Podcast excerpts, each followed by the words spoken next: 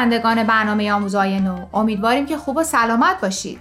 امروز هم با دو مقاله دیگه از وبسایت بهای تیچینگز در خدمت شماییم. امیدوارم که با ما همراه باشید و از این برنامه لذت ببرید. مقاله اول عنوانش هست نه عادت برای داشتن زندگی شاد، نوشته رادیانس تالی، و مقاله دوم با عنوان چطور هنر به ایجاد جوامع پویا و صلحجو کمک میکنه، نوشته مید سایمن. دوستان با ما همراه باشید.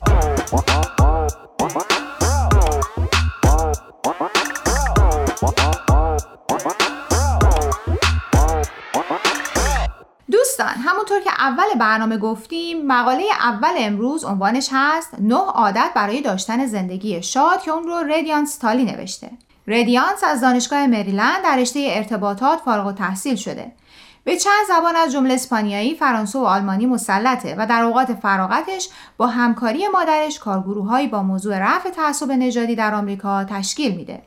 بر اساس نظرسنجی یکی از مؤسسه‌های آمریکایی در سال دو هزار و هفده فقط سی و سه درصد آمریکایی‌ها احساس شادی و خوشبختی می‌کردند. متاسفانه به نظر میرسه در خیلی از کشورهای دیگه هم آمار شادی و خوشبختی کم و بیش همینه. همونطور که گفتی جای تأسف داره، چون شادی برای سلامت روح و جسم ما ضروریه. وقتی شادیم احساس قدرت بیشتری میکنیم، بهتر میتونیم فکر کنیم و بهتر میتونیم با اتفاقاتی که در اطرافمون میفته کنار بیایم. بله، رادیانس تالی هم در این مقاله اشاره کرده که در آیین بهایی در جاها و مناسبت‌های مختلف به اهمیت شادی و سرور اشاره شده. تا الان از مزایای شاد بودن گفتیم. حالا دیگه وقت ارائه راهکارهای عملیه. چطور با نه موردی که رادیانس بهشون تو مقالش اشاره کرده شروع کنیم؟ بله حتما. مورد اول، لبخند بزنید تا خودتون رو خوشحال کنید.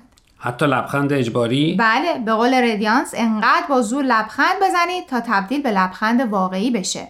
ولی آیا این نوع لبخندهای اجباری به کم کردن استرس کمک میکنه؟ ظاهرا.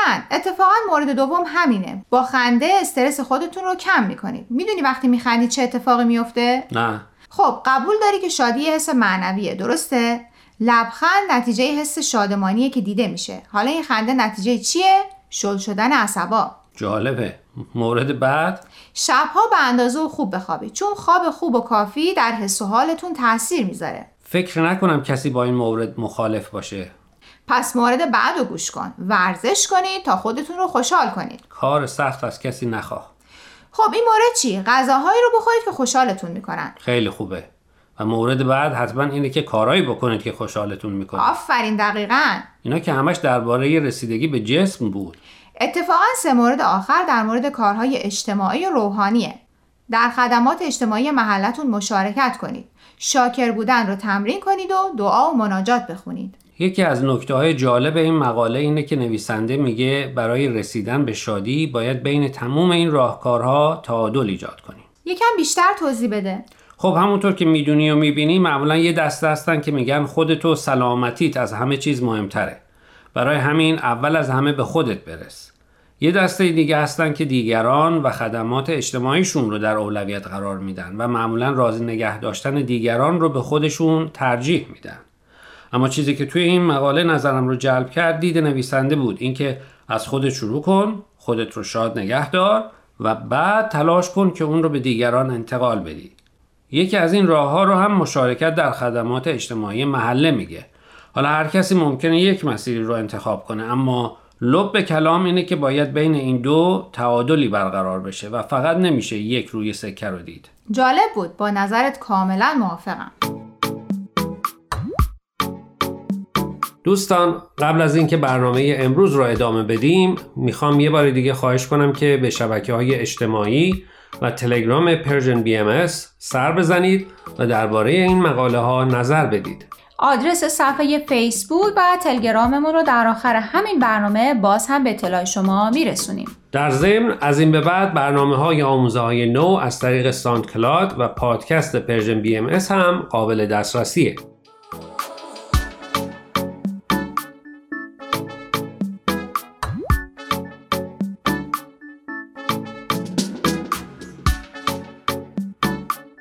دوستان امیدوارم تا اینجای برنامه رو پسندیده باشید. در این قسمت مقاله دیگه‌ای رو مرور می‌کنیم با عنوان چطور هنر به ایجاد جوامع پویا و صلحجو کمک می‌کنه، نوشته مید سایمن. مید در شیکاگو بزرگ شده. با اینکه در خانواده یهودی به دنیا اومده، خیلی زود شروع به تحقیق درباره مسیحیت می‌کنه. بعد از اون هم سال‌های زیادی رو صرف قور و قوس درباره ادیان مختلف می‌کنه تا بالاخره عضو جامعه بهایی میشه. مید با سازمان‌های بین‌الادیانی مختلفی در امریکا و کانادا همکاری کرده به این امید که بتونه به همه نشون بده ریشه و اساس همه ادیان یکیه.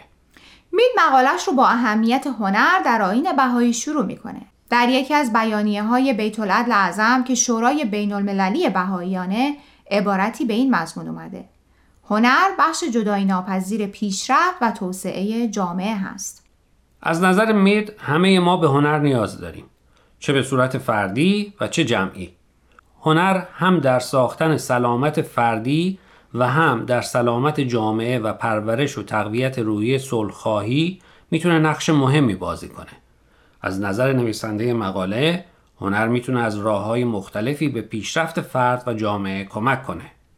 میدونی وقتی پاندمی شروع شد، همه چیز از جمله فعالیت‌های هنری تعطیل شد. خیلی از کنسرت‌ها و نمایشگاه‌ها و گالری‌ها کنسل شدن. بعضی از دوستای هنرمندم میگفتن یک شبه همه زندگیشون از این رو به اون رو شد. اما میدونی همین هنر و هنرمند به خیلیا کمک کردن تا این دوران سخت رو پشت سر بذارن.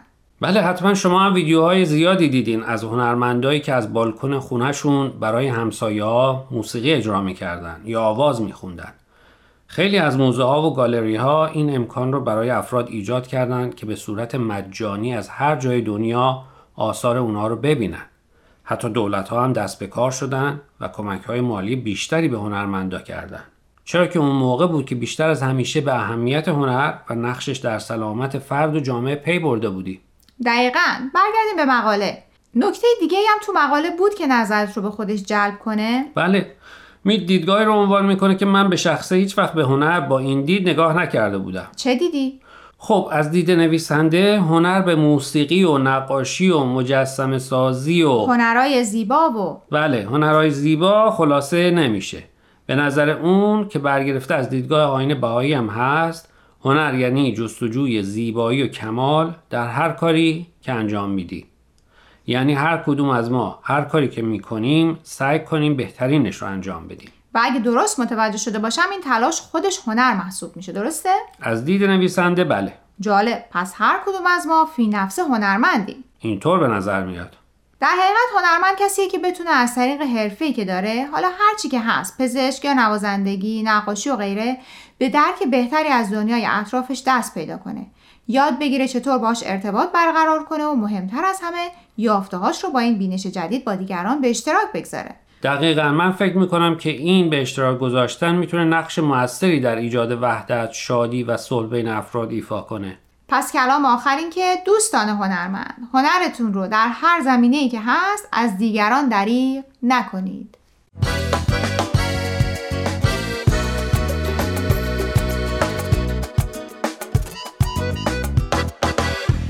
دوستان عزیز، امیدواریم برنامه امروز رو پسندیده باشید. لطفاً با ما تماس بگیرید و نظرتون رو راجع به این مقاله ها با ما در میون بگذارید. آدرس ایمیل ما هست info at persianbms dot org.